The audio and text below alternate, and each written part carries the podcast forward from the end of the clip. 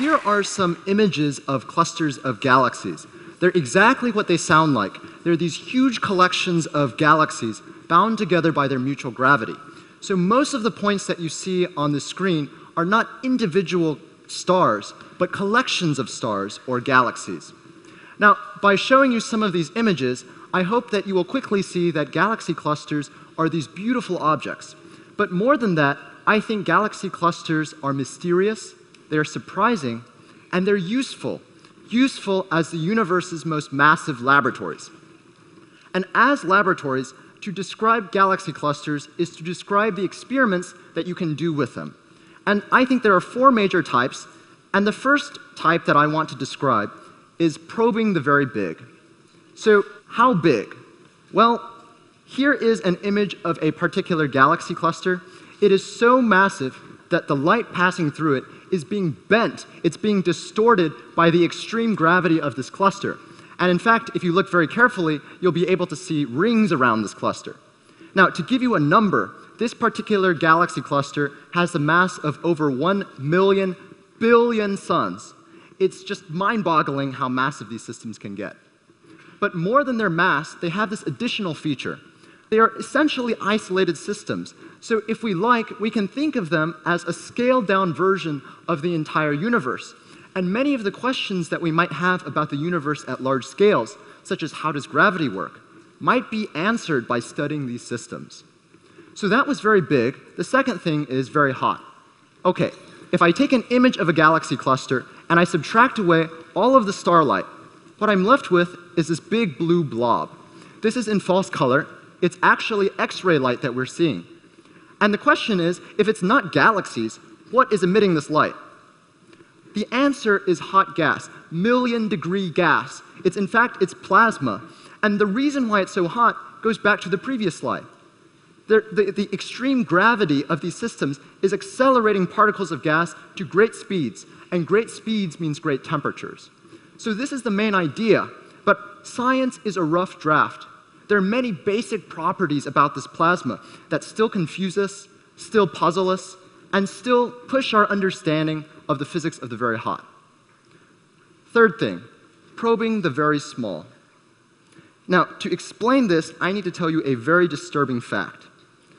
Most of the universe's matter is not made up of atoms. You were lied to. Most of it is made up of something very, very mysterious, which we call dark matter. Dark matter is something that doesn't like to interact very much except through gravity. And of course, we'd like to learn more about it. If you're a particle physicist, you want to know what happens when we smash things together, and dark matter is no exception. Well, how do we do this? To answer that question, I'm going to have to ask another one, which is what happens when galaxy clusters collide. Here is an image. Since galaxy clusters are representative slices of the universe, scaled down versions, they are mostly made up of dark matter, and that's what you see in this bluish purple. The red represents the hot gas, and of course, you can see many galaxies. What's happened is a particle accelerator at a huge, huge scale. And this is very important because what it means is that very, very small effects that might be difficult to detect in the lab might be compounded and compounded into something that we could possibly observe in nature. So it's very funny. The reason why galaxy clusters can teach us about dark matter, the reason why galaxy clusters can teach us about the physics of the very small, is precisely because they are so very big. Fourth thing, the physics of the very strange. Certainly, what I've said so far is crazy. Okay?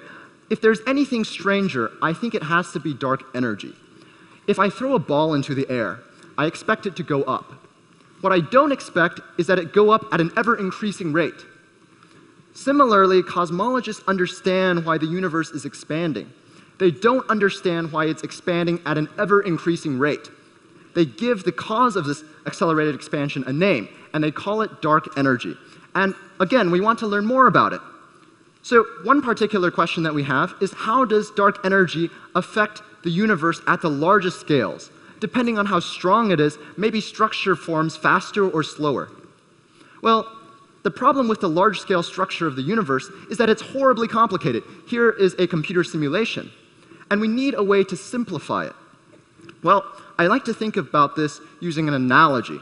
if I want to understand the sinking of the Titanic, the most important thing to do is not to model the little positions of every single little piece of the boat that broke off.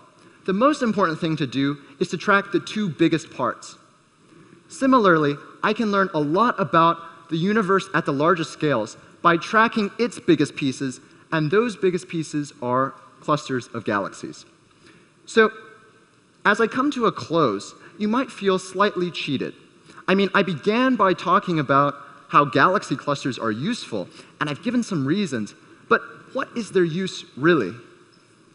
Well, to answer this, I want to give you a quote by Henry Ford when he was asked about cars. He had this to say If I had asked people what they wanted, they would have said faster horses. Today, we as a society are faced with many, many difficult problems, and the solutions to these problems are not obvious. They are not faster horses. They will require an enormous amount of scientific ingenuity. So, yes, we need to focus. Yes, we need to concentrate. But we also need to remember that innovation, ingenuity, inspiration, these things come when we broaden our field of vision, when we step back, when we zoom out. And I can't think of a better way to do this than by studying the universe around us. Thanks.